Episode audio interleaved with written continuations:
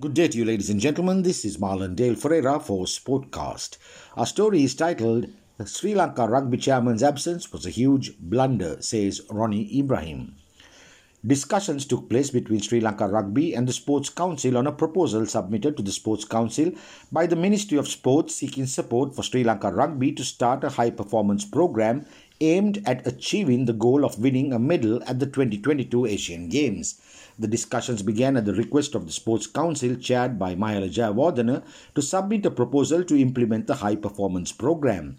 On behalf of Sri Lanka Rugby, a delegation led by its Secretary Jude Pillay had participated in the discussion attended by Sports Council Chairman Mahela Jayawardena, Julian Bolling, and Sports Minister Coordinating Secretary Ronnie Ibrahim, who is a veteran rugby coach.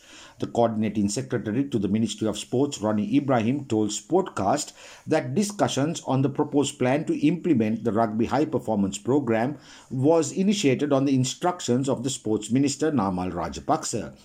If Sri Lanka Rugby requires financial allocations to implement this high performance proposal plan, the president of the Sri Lanka Rugby, Rizly Illyas, should have participated in the discussions held for this purpose. Without his participation, the Ministry of Sports would not be able to finance it, Ronnie Ibrahim added. They have issued various statements to the media on various occasions regarding the resumption of rugby, but they failed to come up with a definite plan for spending money on such proposals or a transparent methodology. Sri Lanka Rugby is responsible for setting the stage for winning a medal at the Asian Games. In order to get the approval of the Sports Council, there must be a definite plan in making such a proposal, said Ronnie Ibrahim. Sports Minister Namal Rajapaksa sent out a Twitter message which read, quote, the unions have to take leadership and run the tournaments. They need to step up. If football, kabaddi can do that, I think rugby can step up and make things work. End quote.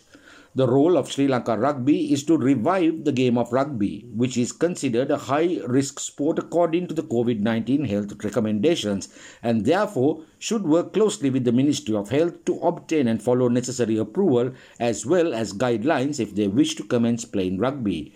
This is Marlon Dale Ferreira signing off for Sportcast.